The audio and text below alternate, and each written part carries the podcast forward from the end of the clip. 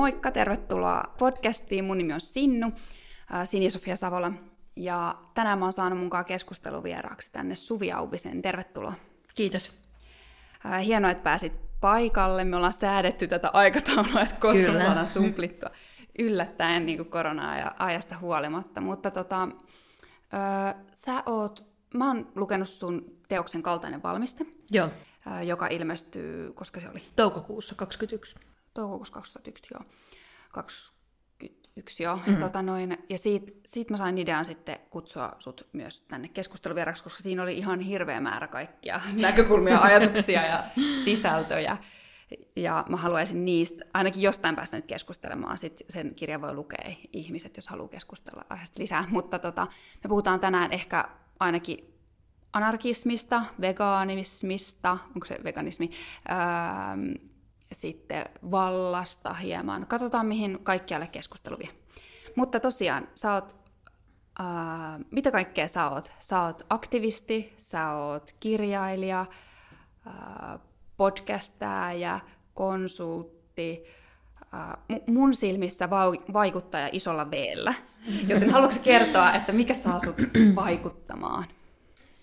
Mm, mä luulen, että mua ajaa joku sellainen sisäinen pakko. Mä ajattelen, että vaikuttaminen mulle ei ole ehkä sille vapaa valinta, vaan mä ajattelen, että, että mä koen, että ne meistä, jotka havaitsee yhteiskunnassa epäkohtia ja joilla on voimaa ja taitoa, niin niiden ikään kuin velvollisuus on tehdä sitten jotain, jotta asiat menis vähän parempaan suuntaan.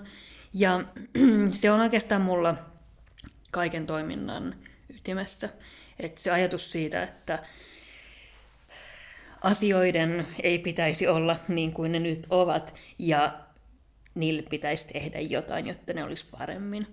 Ja mulle se niin kuin pohjimmainen halu, pohjimmainen missio elämässä on kärsimyksen vähentäminen maailmassa. Ja mä ajattelen, että siihen kietoutuu oikeastaan kaikki, mitä mä teen, on sitten niin kuin ilmastokriisin torjuntaa tai veganismia tai anarkismia tai feminismiä. Ismejä löytyy ja titteleitä löytyy, mutta mä ajattelen, että sen kaiken just se kantava pohja-ajatus on se halu kärsimyksen vähentämiseen. Tunnistatko että se on aina ollut sulla? Ja tavallaan niin kuin jotenkin aina olemassa? Joo, mä luulen, että tämä on sellainen asia, mikä liittyy sekä temperamenttiin että kasvatukseen tosi paljon. Se liittyy arvoihin, ja ne arvot mä ajattelen, että tulee tosi paljon jo sieltä ihan meidän lapsuuden perheestä. Ja tuossa kaltaisessa valmisteessa mä aika paljon avaankin sitä, että, että miten minusta tuli minä, miksi mä päädyn tekemään sellaisia asioita, joita mä päädyn tekemään. Ja kyllä mä ajattelen, että niistä tosi moni tulee just sieltä niin kuin mun perheen arvoista, siitä jotenkin pohja-ajatuksesta, että, että meidän tehtävä on auttaa muita. Vahvan on tehtävä auttaa heikkoa aina joka tilanteessa, oli se niin kuin, sitten jotain tällaista henkilökohtaista apua tai sitten niin kuin laajemmalla, laajemmalla skaalalla tapahtuvaa. Ja kyllä mä ajattelen, että se on sellainen niin kuin mun elämän primusmoottor, että on joku silleen, suunta, on joku ajatus, että on jotain tärkeämpää kuin minä maailmassa, minkä varaan sitten voi rakentaa sen, sen mitä tekee. Mm, niinpä. Jep, toi on, toi on kyllä hyvä ajatus. Ja aikamoinen niin kuin, moottori siellä taustalla toisaalta toi periaate ja miten sä oot oppinut sen näkemään. Joo, mä ajattelen, että mun on aina ollut tosi vaikea ymmärtää ihmisiä, jotka niin kuin miettii, että mikä niiden elämän tarkoitus on. Tai ne miettii, että, että mitä ne haluaisi tehdä. musta tuntuu, että mulla on enemmänkin ollut se, että mä haluaisin tehdä niin monia asioita, että sit on vaikea valita ehkä sitä, että mihin, mihin keskittyisi. Ja ehkä just tämä titterilista, jota sä tuossa alussa luettelit, niin, niin joo, niitä niin kuin, toiminnan tapoja on mulla monia. Mä oon, oon tehnyt freelance-toimittajana 15 vuotta duunia. Mun koulutus on tuolta teatterin puolelta. Mä oon kirjoittanut muutamia kirjoja, mulla on ollut oma radio-ohjelma, nyt tosiaan toimin vastuullisuuskonsulttina. Mutta niitä kaikkia yhdistää se sellainen ajatus siitä, että jotain pitäisi tehdä. Ja just mun, mun jonain niin Facebook-taustakuvana silloin, kun ihmiset vielä Facebookia käytti, niin oli pitkää sellainen Nintendo quit screen, jossa lukee, että everything not saved will be lost. Joo. Ja mä ajattelen, että se on se, se, on se niin kuin ajatus, mitä mä kannan myös, myös mukana, että maailmassa on hirveästi pelastettavaa ja kaikki, mitä ei pelasteta, tullaan menettämään ja liikaa on jo menetetty. Niinpä. Mun, mä en pysty olla kysymättä, että koska siis moni oikeasti saattaa uupua sen sun tittelilistan edessä mm. ja silleen, niin kuin, että että tavallaan mit, mitkä on ne ikään kuin voi, mistä sä haet sen, et, et sä tietoisesti hae mistään, mutta tavallaan mistä, se, mistä sä haet sen voiman ja energian, sitten niin tehdä niitä silleen, tai mitä sä oot oppinut siitä, että miten voi vaikuttaa jotenkin kestävällä tavalla. Niin siis, mä oon niin jo monta kertaa ajatellut, että esimerkiksi mun CV saattaa näyttää ihan uskomattomalta silpulta, koska siellä on niin kaiken näköistä just kaikkien edellä mainitsemieni asioiden lisäksi myös siis niin vapaan kentän aktivismia hirveät määrät. Ja että se voi näyttää jotenkin sekasortoiselta, mutta mä ajattelen, että, että just se voima siihen kaikkeen löytyy siitä, että, että näkee sen merkityksen ja vaikutuksen jossain itsen, itsen ulkopuolella ja ajattelee, että se niin kuin minä itse ei ole siinä se kaikkein tärkein. Ja osiltaan se pitkä tittelilista selittyy just sillä, että, että mä oon hakenut ja jatkuvasti haen ja kyseenalaistan sitä, että missä mun kannattaa olla. Koska olen itse siis vahva efektiivisen altruismin kannattaja, ja sehän rakentuu siis sille ajatukselle, että, että pitää miettiä jatkuvasti, että missä on kaikkein eniten hyödyksi sen niin kuin ison yhteisen hyvän eteen. Ja sitten pitäisi aina niin kuin mennä sitä kohti. Ja sit sitä ei ehkä oikein löydä ilman, että kokeilee monia eri asioita. Ja niin kivaa kuin vaikka musta olisikin tehdä esimerkiksi teatteria, mistä mun koulutuskin on, niin mä ajattelen, että mulle ei tässä maailmantilanteessa ole varaa tehdä vaan niitä asioita, mitkä on niin kuin vaan mulle, mitkä on vaan kivoja. Vaan jos mä ajattelen esimerkiksi sitä, että kuinka monta ihmistä tavoittaa yksi keskimääräinen vapaan kentän teatteriesitys, versus mihin mä vaikutan esimerkiksi vastuullisuuskonsulttina jossain pörssifirmassa, niin valitettavasti se vaaka kallistuu sinne, että se vaikuttavuus on jossain ihan muualla kuin siellä niin kuin ainakaan mun tekemän teatterin parissa. Ja siis en sano tätä yhtään väheksyen taidetta esimerkiksi vaikutuskanavana, mutta mä ajattelen, että kyse on siitä, että, että mitkä on ne niin kuin kunkin yksilön lahjat ja resurssit, ja niitä omia lahjoja ja resursseja pitäisi yrittää käyttää mahdollisimman suureksi hyödyksi. Ja jonkun muun kohdalla se paikka ihan hyvin voi olla vaikka teatterissa tai niin kuin wherever, mutta mulle se ei ole ehkä siellä. Niinpä. Tuo on aika myös sille toi tulee heti mieleen, että vaatii aika paljon myös jotenkin sellaista itsereflektioa, ehkä jopa niin kuin, ei, ei voi sanoa uhraaminen on liian jotenkin negatiivinen sana, mm. mutta tavallaan se, että, että pystyy miettimään sen, mikä on se isompi hyvä, mitä mä tästä saan, niin ei välttämättä ihan helppo homma. Niin siis jotenkin koko meidän maailmahan elää niin kuin kognitiivisessa dissonanssissa hirveän monien asioiden suhteen. Me ei eletä meidän arvojen mukaan. Sepä se. Ja se, että tällaisen maailman ja yhteiskunnan keskellä, joka ei kannusta siihen, niin että lähteekin seuraamaan niitä omia arvoja, niin totta kai se vaatii niin kuin työtä ja jotain struglaamista ja prosessointia just niin kuin itsensä kanssa. Mutta, mutta niin mä ajattelen, ehkä mulla on joku myös sellainen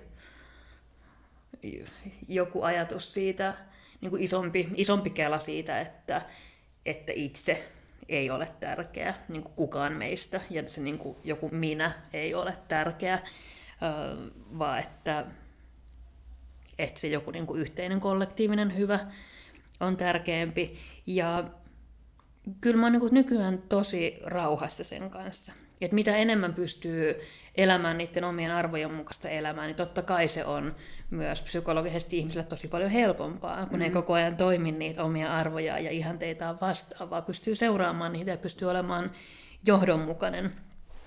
Mutta kun kaikki meidän yhteiskunnassa ja kulttuurissa kuitenkin vie sitä kohti, että no niin, nyt mieti, että miten sinusta tulee menestyä ja kuinka voit tehdä mahdollisimman suuren, suuren uran ja saada mahdollisimman paljon rahaa, niin se vaatii aikamoista tietoista kääntymistä pois siitä ja sen annetun arvosetin hylkäämistä ja sanomista, että, että okei, teillä voi olla toi, mutta mä valitsen mennä toiseen suuntaan. Mm, mä oon ihan samaa mieltä, jep justiin toi.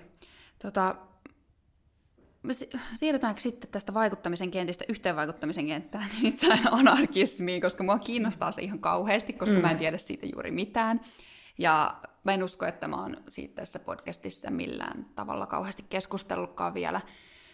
Mutta mä haluaisin kuulla sulta, että mitä mieltä sä oot siitä, että, että mitä se, mulla on tietenkin käsityksiä ja ajatuksia siitä, että minkälainen, onko se nyt sitten filosofia vai mm. poliittinen suuntaus anarkismi on, mutta... mutta mä en... sekä että. Joo, niin. joo. Niin mitä se on sun mielestä ja toisaalta mitä se sulle on ehkä? Niin, no siis pohjimmiltaanhan anarkismi tarkoittaa vaan hierarkioista vapaata yhteiskuntaa tai elämää tai järjestäytymisen mallia, mm, mutta se on aika jotenkin vaikea ja vieras ja kaukainen ajatus, etenkin kun me eletään kuitenkin tosi hierarkisessa yhteiskunnassa ja me ollaan totuttu siihen, että tämä on tämä vallitseva arvosetti, joka me saadaan kaikkialta kodeista ja kouluista lähtien. Mutta mä puhun ehkä useammin anarkismista radikaalin tasa-arvon liikkeen. Ja musta se selittää sitä aika hyvin, koska me puhutaan meidän yhteiskunnassa aika paljon siis tasa-arvosta, mm. mikä on totta kai hyvä. Me puhutaan siitä, että, että meillä on ollut nyt niin kuin Black Lives Matterit ja meillä on ollut nyt esimerkiksi ehjäksi syntynyt niin translaki kuviot ja muut vastaavat tässä pöydällä. Mutta aika usein se meidän yhteiskunnan tasa-arvopuhe jää semmoiseksi niin tasa-arvo-light-versioksi, niin mm. että me halutaan niin vähän enemmän tasa-arvoa jonnekin muualle.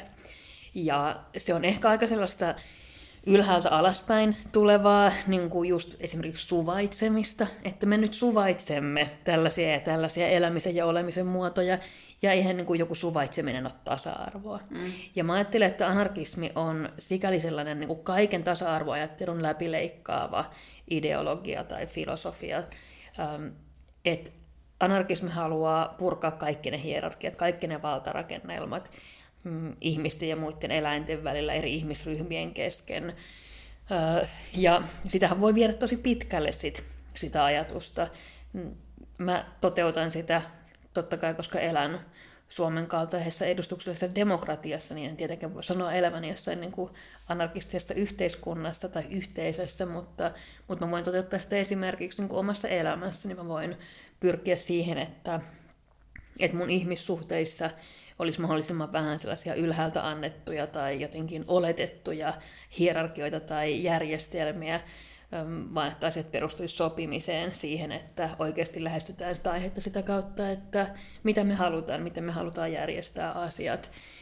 Ja kyllä mä ajattelen, että mulle siis sekä feminismi, antirasismi että veganismi vaikka on anarkismin ikään kuin sateenvarjon alle mm. tulevia asioita. Musta niin intersektionaalinen feminismi on hyvin lähellä anarkismia. Just se, että nähdään niitä, niitä kaikkia asioita, jotka vaikuttaa siihen, että me ei olla tosiasiassa tasa-arvoisia keskenään. se, että ymmärretään se, että jotkut voi olla tasa-arvoisempia kuin toiset, mutta niin kauan kuin sitä tasa-arvoa ei ole kaikilla, niin sitä ei ole kenelläkään. Ja sitten esimerkiksi kyllä mä ajattelen, että niin kuin veganismi mulle on alun perin lähtenyt siitä ajatuksesta, että, että muiden eläinlajien pitäisi olla siinä mielessä tasa-arvoisia meidän ihmisten kanssa, että meillä lähtökohtaisesti ei ole oikeutta vaikka niin kuin orjuuttaa ja käyttää muita eläimiä, vaan siksi, että me pystytään.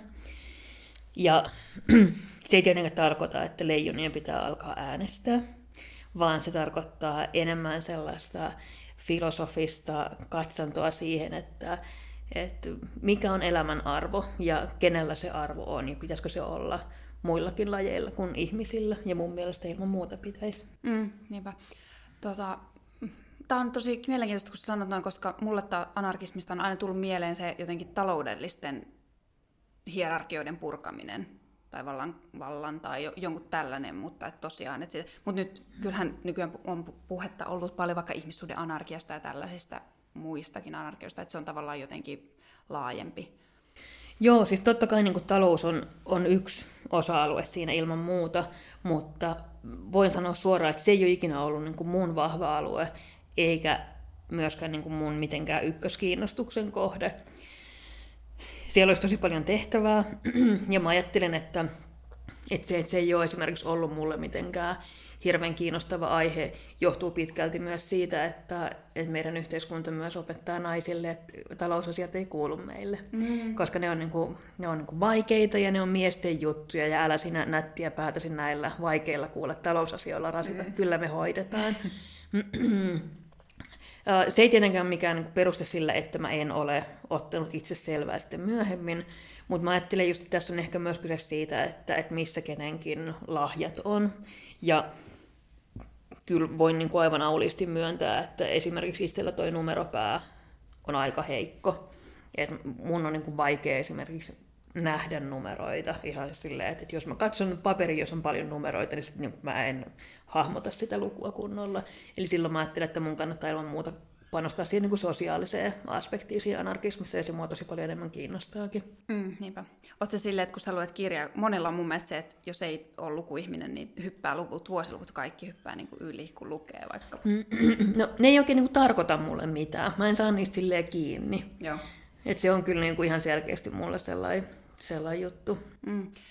No mutta tuossa to, tulee heti mieleen, että toi on kyllä sit myös sellainen jotenkin antaa voimaa se, että jos keskittyy niinku oikeasti itselle vahvoihin asioihin mm. tie, tietyissä määrissä, niin sitten sit, sit yleensä jaksaa ehkä tehdä asioita enemmän ja paremmin. Niin ja kyllä mä ajattelen, että se niin kuin mihin mä just perustan mun kaiken aktivismin on se, että, että pitää löytää niitä asioita, mitä haluaa puolustaa. Koska mä ajattelen, että aktivismin voi rakentaa joko sille, että vastustaa – ja on hirveästi asioita, joita mä voisin vastustaa, esimerkiksi niin kuin rasismi. Mutta kyllä mä ajattelen, että mulle on esimerkiksi psykologisesti paljon kestävämpi ratkaisu valita niitä asioita, joita mä haluan puolustaa. Esimerkiksi tasa-arvo, eläinoikeudet. Mm, koska se on niin kuin tosi paljon helpompi kiinnittyä niihin asioihin, joita näkee niin kuin positiivisena voimana maailmassa ja lähteä rakentamaan niitä ylöspäin, sen sijaan, että rakentaa sen kaiken aktivismin ja oman toiminnan sille, että vaan vaikka vihaa. Niinpä, jep, samaa mieltä. Tota, mä lähetin sulle etukäteen yhden sellaisen kysymyksen, joka liittyy vähän tähän, kun mua kiinnostaa kauheasti, mutta mä en tiedä, saiko siitä kiinni, että mitä mä yritin tarkoittaa sillä, koska mä pohjustan sitä sen verran, että välillä kun mulla, mulla on jotain, tota noin, onko se nyt sitten libertaareja, libertarian, joo, tavallaan, no joo, kuitenkin libertaarit, joo, ihmiset, niin välillä heidän puhe, kun mä kuuntelen sitä, heidän tai meidän tai ihan sama, mm. niin, niin on tota noin, jotenkin samantyyppistä kuin, niin kuin anarkisteilla sen yksilökeskeisyyden, ää, yksilön vapauksien korostamisen kannalta. Niin sitten mä rupesin niin kuin miettimään sitä, että miten, miten tällainen niin kuin, ehkä voisiko sanoa talousliberaalin ihmisen katsantokanta yksilön yksilökeskeinen katsontokanta eroaa sit siitä, niin kuin, koska mä oon käsittänyt, että kuitenkin niin kuin anarkismissakin se yksilön oikeudet elää elämää niin kuin elää ja toteuttaa itseään on tosi tärkeitä. Onko ne sun mielestä niin kuin hyvin jotenkin lähekkään toisiaan? On olemassa sellainen anarkismin alalaji kuin individualismi, niin kuin individualistinen anarkismi. Ja se on niin kuin ehkä hyvin lähellä tuota, mitä sä kuvaat, jossa kiinnitetään just siihen, että, että minulla on oikeudet ja minua ei saa mitenkään rajoittaa kukaan. Mutta mä ajattelen, että, että anarkismi kuitenkin niin kuin yläkäsitteenä ja ehkä niin kuin laajempana filosofiana ei kiinnity siihen niin kuin yksilöön niin kovin voimakkaasti, koska, tai ainakaan sen ei pitäisi, koska mä ajattelen, että että joo, ne niin kuin yksilön oikeudet on tärkeät, mutta mun oikeudet ei voi koskaan olla tärkeämmät kuin sun oikeudet. Ja että mun oikeuksien ajaminen ei voi astua niiden sun oikeuksien päälle. Koska tosi usein sellainen just niin kuin libertaarinen niin kuin yksilöön keskittyvä ajattelu ajattelee, että kenelläkään muulla ei ole mitään väliä. Ja sitten vaan sillä niin kuin uljaalla yksilöllä, joka porskuttaa menemään yhteiskunnassa, niin se voi tehdä niin välittämättä siitä, minkälainen vaikutus sillä on vaikka ilmastoon tai muiden ihmisten tai muiden eläinten oikeuksiin.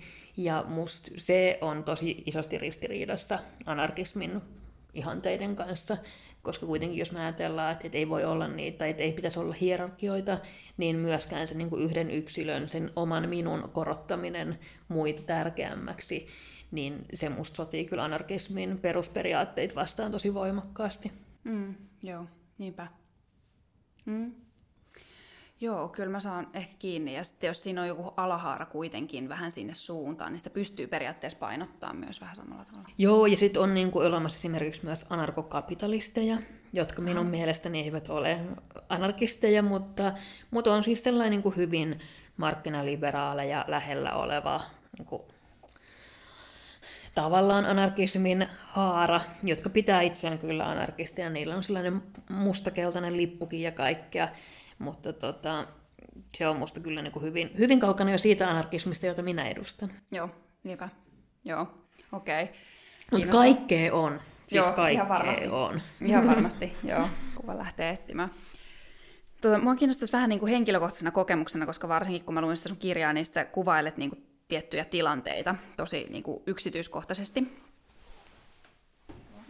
Niin, niin mua kiinnostaisi se, että, että mikä tuossa esimerkiksi, kun sä oot ollut tosi aktiivinen, ehkä aikaisemmin vielä aktiivisempi tavallaan sellaisessa, miksi sitä kutsutaan suoraan toiminnan toiminnassa, en mm. tiedä mitä se on, mutta kuitenkin silleen, että oot ollut niinku talonvaltauksissa tai jossain muissa, mä tiedän mitä ne on mielenosoituksia mm. tai jotain vastaavia, mutta kuitenkin, niin mä, siitä jotenkin mun mielestä se oli niin hienosti kuvattu, kun sä kuvasit sitä silleen jotenkin, että tavallaan ne hetketkin on sellaisia, mistä jotenkin sitten anar kisti itsekin saa ehkä aika paljon, tai mulle tuli sellainen mieleen, että se oli jotenkin niin sellaista, niin kuin, no kysymys on se, että mitä anarkisti sun mielestä itse saa siitä, mm. ja miten vaikuttavina sä pidät sit toisaalta tällaisia ikään kuin suoran toiminnan keinoja?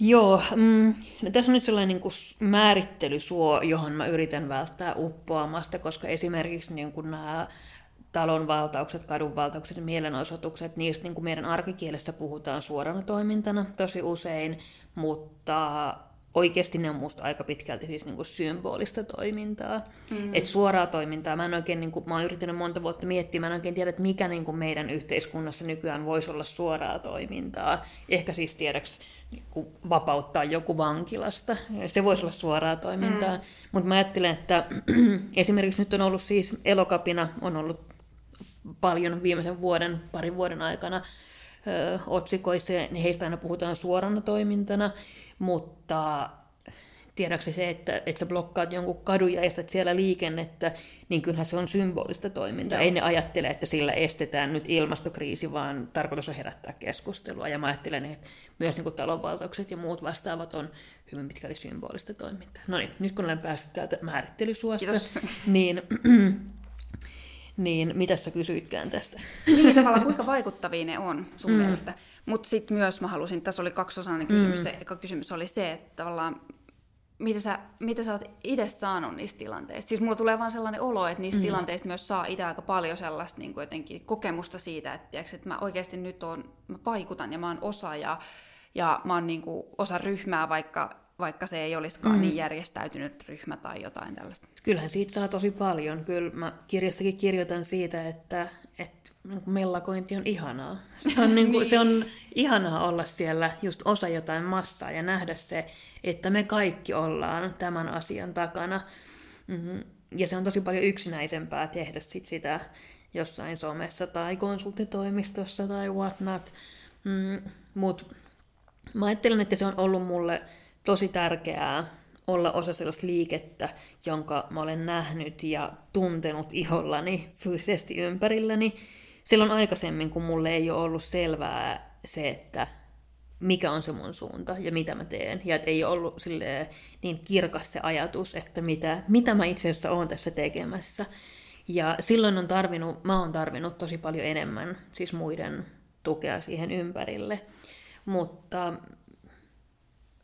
eihän se siis ihan hirveän vaikuttavaa ole.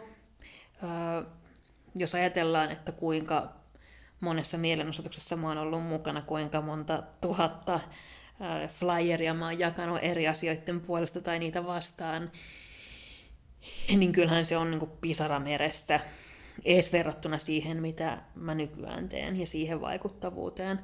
Mm, Mutta arvotonta se ei ole missään nimessä. Mä ajattelen, että ne asiat, joita mä nyt teen, rakentuu sille kaikelle muulle, mitä mä oon tehnyt aikaisemmin. Ja jälleen kerran en sano, että kaikkien ihmisten mielenosoittaminen tai kaikki flyerit tai vaikka sitten symbolinen toiminta olisi missään nimessä arvotonta, ei ole. Se ei ole niin kuin välttämättä sille ei vaikuttavaa, mutta tässä palaudutaan taas siihen, että, että mitkä on ne mun kyvyt, mun lahjat, mun paikka maailmassa. Jollekin toiselle se mielenosoitus voi olla niin kuin just se paras paikka vaikuttaa. Ja mä esimerkiksi näen elokapinan ehkä suurimman arvon siinä, että, että sieltä kasvaa nyt uusi aktivistisukupolvi.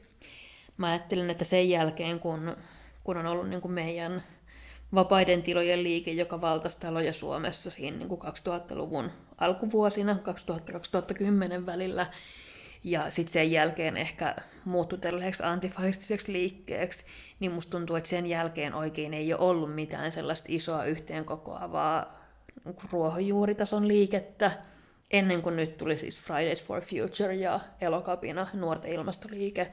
Ja me ei vielä tiedetä, että mitkä tulee olemaan niiden historialliset vaikutukset, mutta jo nyt mä näen sen vaikutuksen siinä, että siellä kasvaa se seuraava sukupolvi, joita on kannettu niihin poliisiautoihin, jotka on saanut sen kokemuksen siitä, että me voidaan tehdä jotain, me voidaan olla joukkona jotain niin kuin instituutiota tai tahoa vastaan. Ja ei pidä aliarvioida sitä, että minkälaisia ihmisiä sieltä tulee viiden, kymmenen vuoden kuluttua. Ja ne ihmiset, joiden kanssa mä oon tehnyt aktivismia silloin niin 2000-luvun alkuvuosina, niin tuolla on niin kuin ministereitä myöten nyt tovereita, joita mä katson, että te olette siellä, mä oon täällä, ja niin kuin we've got this. Niinpä, tuo on tosi hyvä ajatus ja tärkeä ajatus. Ja justiin, että ei niiden yksi, tai tavallaan missä muussakaan toisaalta me mitataan jotenkin yksittäisten tekojen arvoa kovin suoraan. Että ei, kyse ei ole siitä, vaan kyse on tavallaan patterns, tai niin kuin, että mihin se Kyllä, johtaa. ja just tuntuu, että jossain esimerkiksi niin Twitter-keskustelussa jostain jostain niin kuin elokapinasta, niin se on tosi epäälyllistä tietenkin se keskustelu, mutta et eihän ne elokapinalaisetkaan luule, että nyt istumalla tuolla niin kuin Manskulla kaksi päivää ilmastokriisi pysäytetään, vaan totta kai siellä on niin kuin isompi kela. Ja no niin, mä sanoisin niille ihmisille, jotka vastustaa elokapinaa, että vastustakaa vaan, mutta älkää aliarvioiko. Mm. Ei, ne, ei ne tyhmiä ole. Mm, niinpä, niinpä.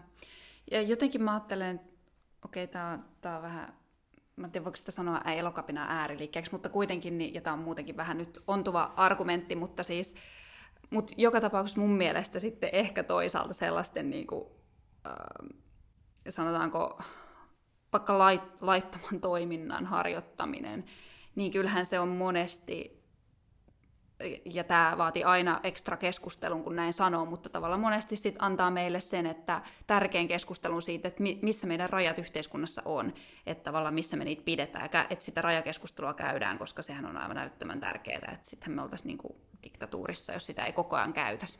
Kyllä, ja kyllähän niin esimerkiksi oikeus osoittaa mieltä pitää olla demokraattisen oikeusvaltion perusperiaatteissa, Joo. vaikka se aihe, josta osoitetaan mieltä, ei miellyttäisi. Niin mm. aika kurjaan maailmaan mennään, jos se kielletään. Sitten sanoisin, että kannattaa olla aika varuillaan, jos mielenosoitusoikeutta lähdetään rajaamaan. Mm, todellakin, jep. Mä mietin tuosta myös, tuli sekä niin kuin näitä lain hämärällä tuolla puolella olemisesta mieleen ja muuta, mutta ja myös siitä, että kuinka sä sanoit ton, että mitä sä sanoit, mellakas, sä rakastat mm. mellakkaa tai tällaista, mm. niin, niin tota, tuli mieleen myös toinen kuvaus tuosta sun äh, kirjasta, kun sä kuvaat sitä, että kun sä oot jollain dyykkausreissulla ollut. Ne oli mulle tosi mielenkiintoisia, koska mä en tiedä dyykkauksesta juuri mitään, mutta sitten oli hyvä, kun mun ystävä oli lukenut sitä kirjaa samaan aikaan mun kanssa, niin se laittoi mulle viestiä, että luiko sä jo sen osion, missä on dyykkauksesta, että mua, mua sen jälkeen niin paljon hävetti, että mä en ole ikinä dyykannut. Sitten mä luin sen ja olin silleen, että no mua ei hävetä, mutta kyllä mä saan sun pointin tosta. Mm, mm. Voitko kertoa jotain siihen dykkaukseen liittyen tavallaan, millaisia ajatuksia se on sus herättänyt, joko nyt tai jo silloin? Tai en mä tiedä, nyt tai sit kun oot tehnyt sitä. Niin. Mm, varmaan se niinku keskeinen havainto dyykkaamisessa on se, että että ihminen, joka ei ole dyykannut, ei voi ymmärtää, mitä se on, koska sitä mittakaavaa ei taju ennen kuin sen omin silmin näkee. Nyt meillä on just ollut niin kuin vaikka hävikkiviikko tai jotain muuta vastaavaa, jos puhutaan jotenkin tosi jostain abstrakteista kilomääristä tai kasvihuonepäästöistä, mutta ei ne niin kuin konkretisoidu, kun sitä ei itse näe. Ja sitten meillä puhutaan jostain kotitalouksien hävikistä, jolla on silleen, niin kuin, että käytännön ahistuneet porkkanat ja tee niistä sosetta. Ja se ei ole nyt ollenkaan se niin kuin ongelma, mikä meillä on mm. ruokahävikin kanssa. Suurin osa ruokahävikistähän tulee jo alkutuotannosta, mutta sitten koko, kokonaan oma maailmansa on nämä kaupat.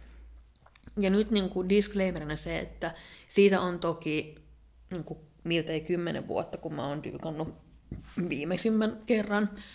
Um, ei ehkä ihan niin kuin kahdeksan vuotta, mutta ainakin siis silloin, kun roskiksia vielä oli paljon enemmän lukitsemattomana tai niihin oli helpompi mennä lukoista huolimatta, niin ainakin silloin se tilanne oli siis se, että kauppojen ensinnäkään ei tarvi purkaa noita niin muovipakkauksia biojätteeseen laittaessaan. Eli kaupat laittaa niin kuin, vaikka niin kuin lihat ja kaikki muut tuotteet, niissä muovipakkauksissa on biojäteastioihin ja sitten ne siellä jätteenkäsittelylaitoksella vasta puretaan niistä paketeista, koska kauppoja ei muuten saa kierrättämään ollenkaan. Mm. Ne mättää vaan kaiken, siis se on tiedäks taas turhaa työtä, kauppa ei ikään kuin hyödy rahallisesti siitä mitään, että ne laittaa työntekijänsä lajittelemaan sinne, mutta ne joutuu maksamaan palkkaa niille, joten niille olisi vaan niin kätevämpää kipata kaikki yhteen asti ja olla ajattelematta sitä. Mutta sitten kaupoilla ollaan tehty tällainen myönnytys, että okei, laittakaa kaikki muoveineen sinne biojätteeseen, niin me myöhemmin sitten sorteerataan ne sieltä ulos. Mikä tarkoittaa siis dyykkaajalle sitä, että kun sä meet ja avaat sen biojäteastian, niin se on täynnä ruokaa, joka on kannettu just sieltä kaupasta ulos. Ne on niissä muovipakkauksissa ja myyntipakkauksissa. Siellä on niinku leivästä lähtien ihan kaikkea sitä niin kuin banaanin ja leivän määrää, mikä maailmassa menee hävikkiin, ei voi ymmärtää, ellei ole nähnyt sitä sellaista ruskeaa pysty biojäteastiaa ja avaa sen kanneen, se on niin kuin ihan täynnä leipää. Mm. Ja se mittakaava on siis tosi häiritsevä. Et kun yksittäisenä dyykkaajana kuitenkaan ei pysty näkemään kuin sen kourallisen kauppoja, ja niiden roskiksi. Ja, ja sitten ymmärtää, että miten massiivisessa mittakaavassa tämä toistuu esimerkiksi meidän yhteiskunnassa, läpi yhteiskunnan. Kuinka paljon meillä on kauppoja, kuinka paljon jokainen niistä heittää päivittäin käyttökelpoista ruokaa roskiin. Niin se on tosi epämukavaa nähdä se. Ja silloin alkaa kyllä ajatella, että, että yhteiskunnan vaurautta ei mitata sillä, että kuinka paljon se tuottaa, vaan kuinka paljon sillä on varaa heittää pois. Ja meillä on ihan liikaa varaa heittää pois. Joo, niinpä. Joo, uskon, ja toi on kyllä sellainen oikeasti, että tuota mittakaavaa ei näe. Ja sitten tavallaan ehkä se hyvä kuntoisuus on sellainen, mitä ei tajuu. Koska niin. sä luulet, että niitä roskissa on samaa kamaa, mitä sulla on sun roskissa. Kyllä, kyllä. Se ei pidä paikkaa. Ei, ei, ne ei ole niin kuin mätiä hedelmiä ja puoliksi syötyjä jotain leipiä, vaan että se on sitä samaa kamaa. Että tiedäks, kun jengi nykyään ehkä jonkun verran bongaa just näitä niin kuin punalaputettuja safkoja silleen, että hei mä sain tämän niin kuin miinus 30 tai miinus 60 pinnaa, niin ne samat tuotteet, mitkä sä ostat illalla tyytyväisenä, on puoli tuntia myöhemmin siellä roskiksessaan siinä pakkauksessa. Että se ei ole niin kuin jätettä, vaan se on ihan niin kuin legit ruokaa, mikä on vahitettu pois, koska siinä on tullut parasta ennen päiväys vastaan. Ja meillä on Suomessa tosi kankea lainsäädäntö esimerkiksi sen suhteen, että kaupat ei saa antaa vaikka työntekijöilleen sitä hävikkiruokaa, vaan se pitää heittää roskiin. Jep.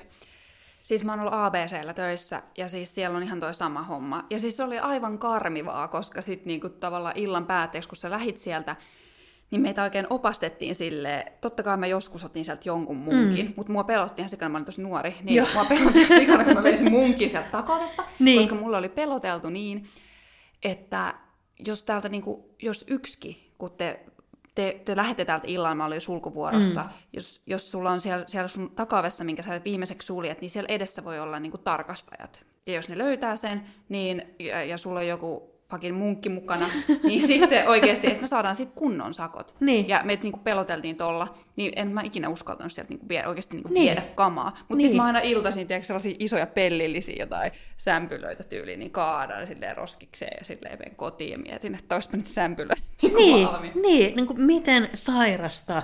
Ja, et, Ei mitään niin, järkeä. niin, ja kun meidän niin kuin maailmassahan ei ole siis sitä ongelmaa, että me tuotettaisiin ruokaa liian vähän, vaan meidän ruokajärjestelmä on lähtökohtaisesti niin kuin tosi rikki sen kanssa, että meillä on riittävästi ruokaa, vaikka että me ruokittaisiin kaikki maailman nälkäiset nyt heti, mutta se ruoka jakautuu tosi epätasaisesti. Mm. Ja sitten etenkin me niin kuin rikkaat länsimaat tuhlataan sitä aivan surutta ja sumeilematta, ja kaupat myös laskee sen, että, että osa menee hävikkiin. Se on niin kuin osa tätä bisnestä, että sitten me heitetään nämä kamat roskiin.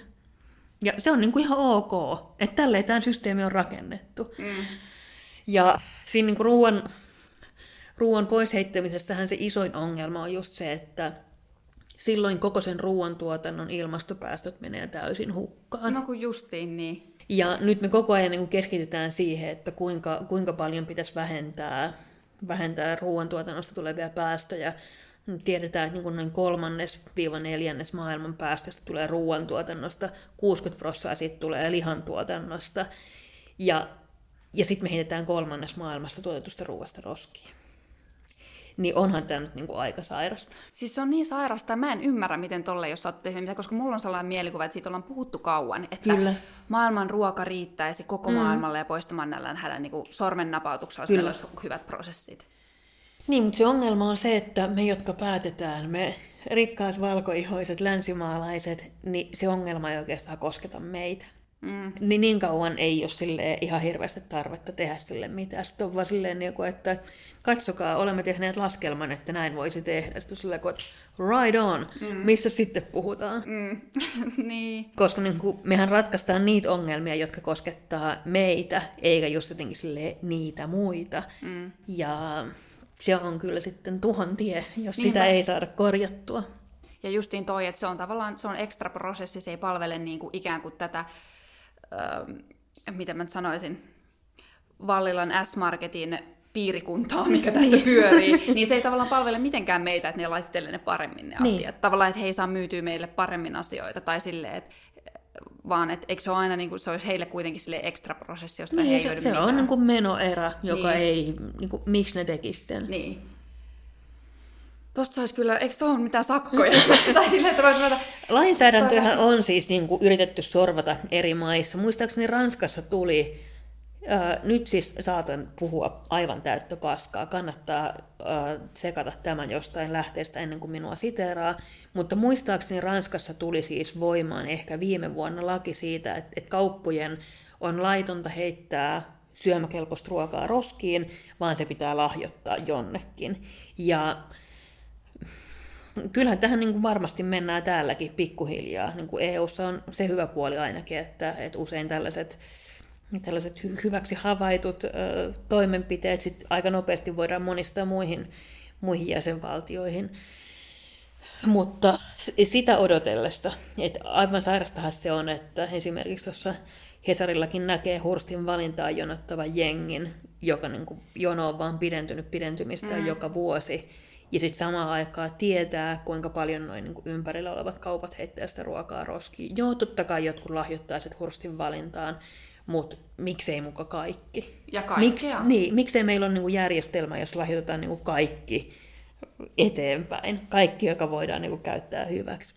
Mutta se ei hyödytä niitä kauppoja, se on niin kuin itse asiassa niin kuin huonoksi heidän bisnekselleen, jos se ruoka annetaan eteenpäin, eikä sitä jouduta ostamaan. Aivan, aivan. Totta. Miksi sä ostaisit Vallilan S-Marketista leipää, jos sä voit saada sen ilmaiseksi kello 21 jälkeen? Totta, niinpä.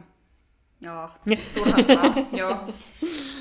Mitä, mitä muu, mä mietin sitä, mä mietin, että mä kysyn sulta, että mitkä on sun top 5 syytä olla vegaani, jos niitä edes on niin paljon, on niitä varmaan. Mutta siis tota, mutta tämä on varmaan yksi syy ainakin, että millä sitä pystyy jotenkin itse jotenkin vaikuttamaan siihen asiaan, että, että se ilmastopäästö, jos niin siinä ruoantuotannossa ei olisi niin kova, kun sen ei ole, ole niin kuin eläin kertaalleen digest sulattanut mm. ja sisäistä. Mutta mitkä sulla on top 5 syytä siihen? Mm, mulla on oikeastaan kaksi tärkeintä syytä. On totta kai, niin pystyisin luettelemaan veganismin hyviä, hyviä syitä, mutta tota, mulle henkilökohtaisesti ne on aina ollut ilmasto ja eläimet. Mä aloin vegaaniksi ihan täysin eläinoikeussyistä.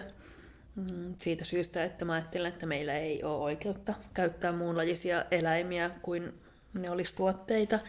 Ja, ja sitten oikeastaan 2018 IPCC-raportin tullessa, niin silloin mä aika lailla pudotin kaiken muun käsistäni ja totesin, että jos mä en keskity nyt ilmastokriisin vaikutusten hillintään, niin oikein millään muulla mun aktivismilla ei ole mitään väliä, koska meillä ei ole planeettaa, jolla ajaa niitä sosiaalisen oikeudenmukaisuuden liikkeitä esimerkiksi eteenpäin. Ja silloin se, mä kirjoitin silloin samaan aikaan mun ensimmäistä kirjaa, joka on journalistinen tietokirja Lihan loppu, jossa mä käsittelen just sitä, että, että mitä me tullaan syömään, miten tämä ruokajärjestelmä pitäisi rakentaa, miksi me ollaan yhteiskuntana niin kiinni siinä lihassa, tullaanko me aina syömään lihaa. Käsittelen kaikkia näitä asioita tosi monelta kantilta, mutta silloin se ilmasto kyllä nousi ihan tosi paljon isommaksi syyksi mulle myös, myös olla vegaani. Ja siis se on niin kuin ihan puhdasta matikkaa.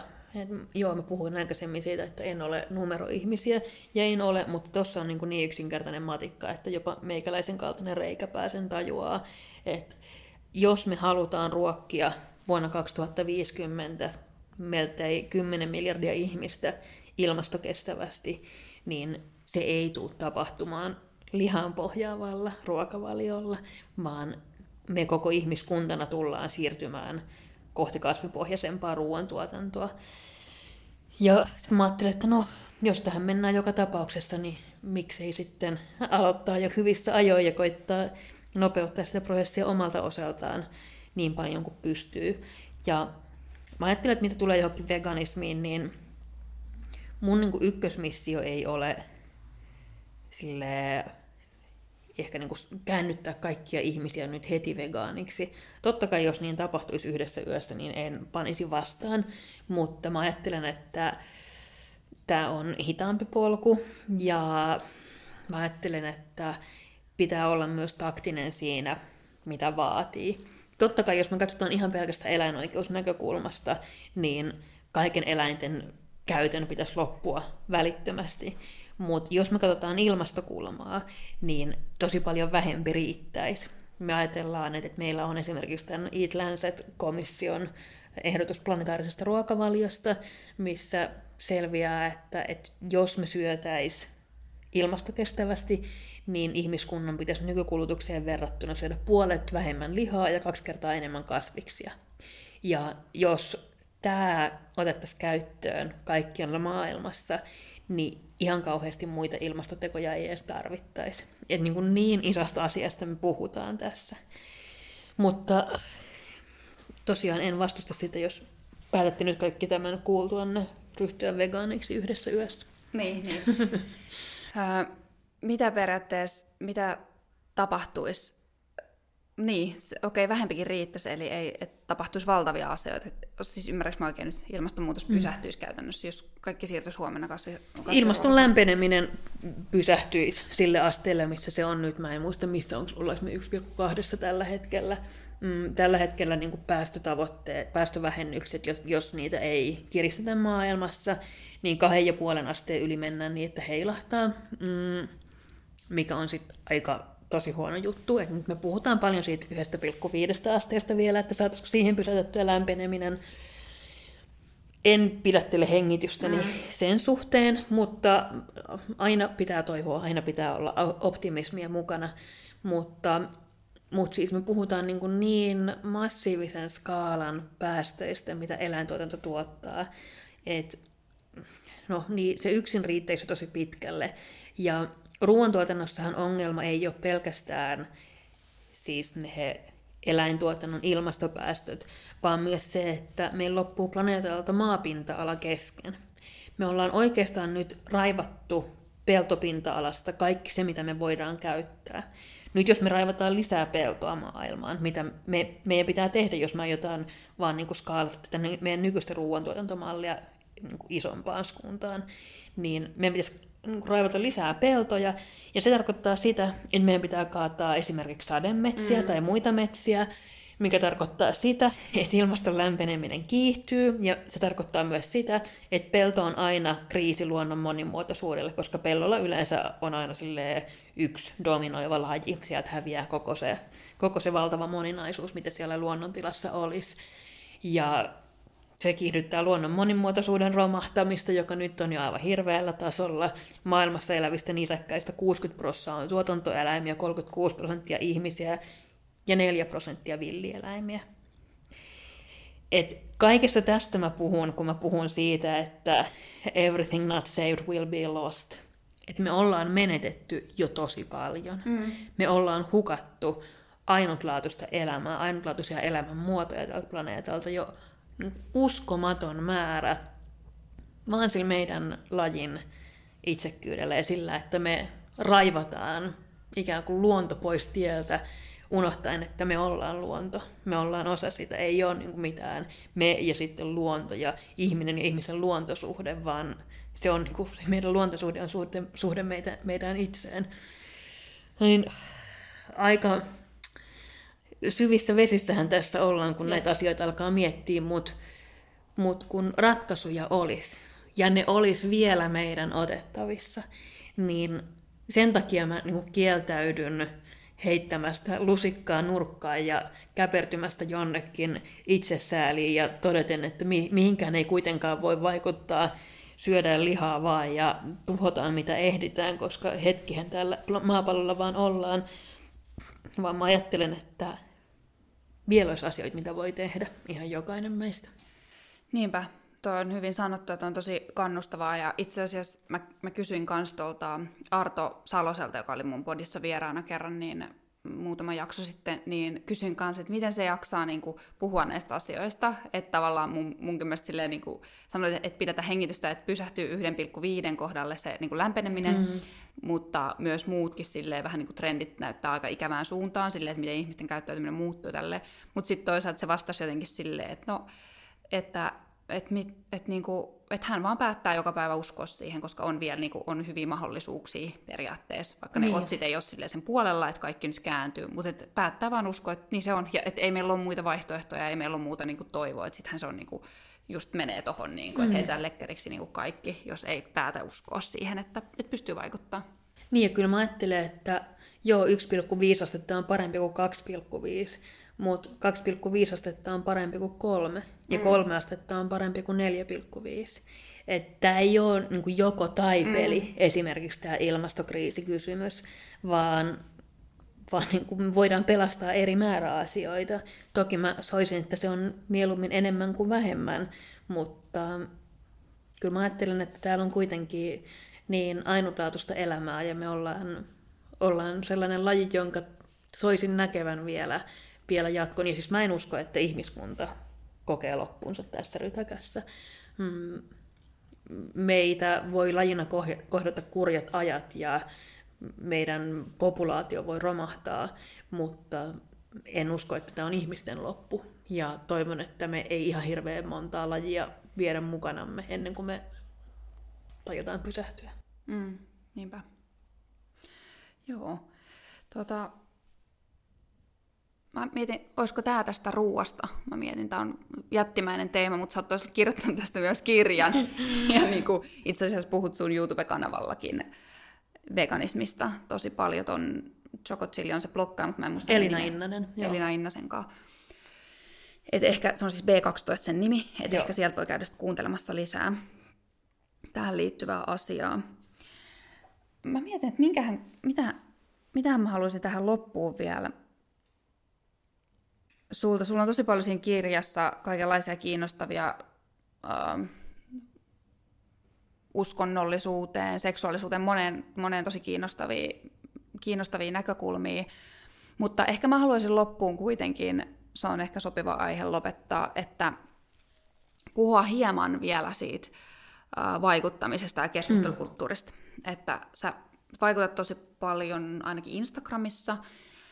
Ja mä haluaisin kysyä sulta, että mikä on sun mielestä niin kuin, jotenkin millaista vaikuttamista, kun some on kuitenkin se alusta, millä me vaikutaan tällä hetkellä tosi paljon, niin kuin Instagram, Twitter, vähän Facebook ja LinkedIn tai tällaiset mm. ja muut. Mutta mikä sun mielestä on sellainen niin kuin, tapa vaikuttaa tai keskustella noissa kanavissa, mitä sä haluat itse olla edistämässä ja mi- millä tavalla sä haluat viedä sun asioita eteenpäin tai meidän asio- yhteisiä asioita? Mm, no ensinnäkin ehkä sanottakoon, että mä ajattelen, että se niin kuin isoin vaikuttamistyö, mitä mä teen, on jossain muualla kuin tuolla, tuolla julkisen katseen alla. Se, että mä teen vastuullisuuskonsultaatiota yrityksille, kuulostaa tosi leimiltä, mutta ne vaikutukset, jotka mun toiminnalla on siellä, on ihan eri kaliberia kuin instapostauksilla. Ja mulla on valitettavasti siis sellaiset salassapitovelvollisuudet tuolta, koska mä käsittelen yrityssalaisuuksia, että mä en voi ihan hirveästi sitä niin kuin avata, että mitä mä teen ja kenelle, mutta niin kuin, I guess you have to take my word on it. Mm, mutta mulle on tärkeintä se, että mä itse tiedän. Mä itse tiedän, että mitä mä teen ja missä se mun vaikuttamisen paikka on. Mutta se, mitä tulee tuohon niin some, somemaailmaan, niin toki niin kuin mä ajattelen, että, että se on tärkeä alusta. Musta on hieno nähdä, että viime vuosina etenkin Instassa on nähty sellainen aktivismin arvostuksen nousu. Siellä on tullut aivan niin kuin uudella tavalla yhteiskunnalliset poliittiset aiheet noussut pintaan ja se on muuttunut alustaksi, jossa niistä voi puhua ja ihmisiä kiinnostaa. Ja mä ajattelen, että se niin kuin ehkä tapa, jota mä haluan olla edesauttamassa ja levittämässä omalla viestinnälläni ja toiminnallani on sellainen empaattinen, ähm, niin ehkä käden ojennuksia mieluummin kuin toruja. Äh, ajattelu siitä, että, että sun ei tarvitse olla täydellinen osallistuaksesi johonkin liikkeeseen tai ajaksesi tai arvoja. En mä ole täydellinen. En mä, niin kuin, mä teen tyhmiä asioita suhteessa ilmastoon. Mä teen epäeettisiä asioita. Ja niin kuin such is life.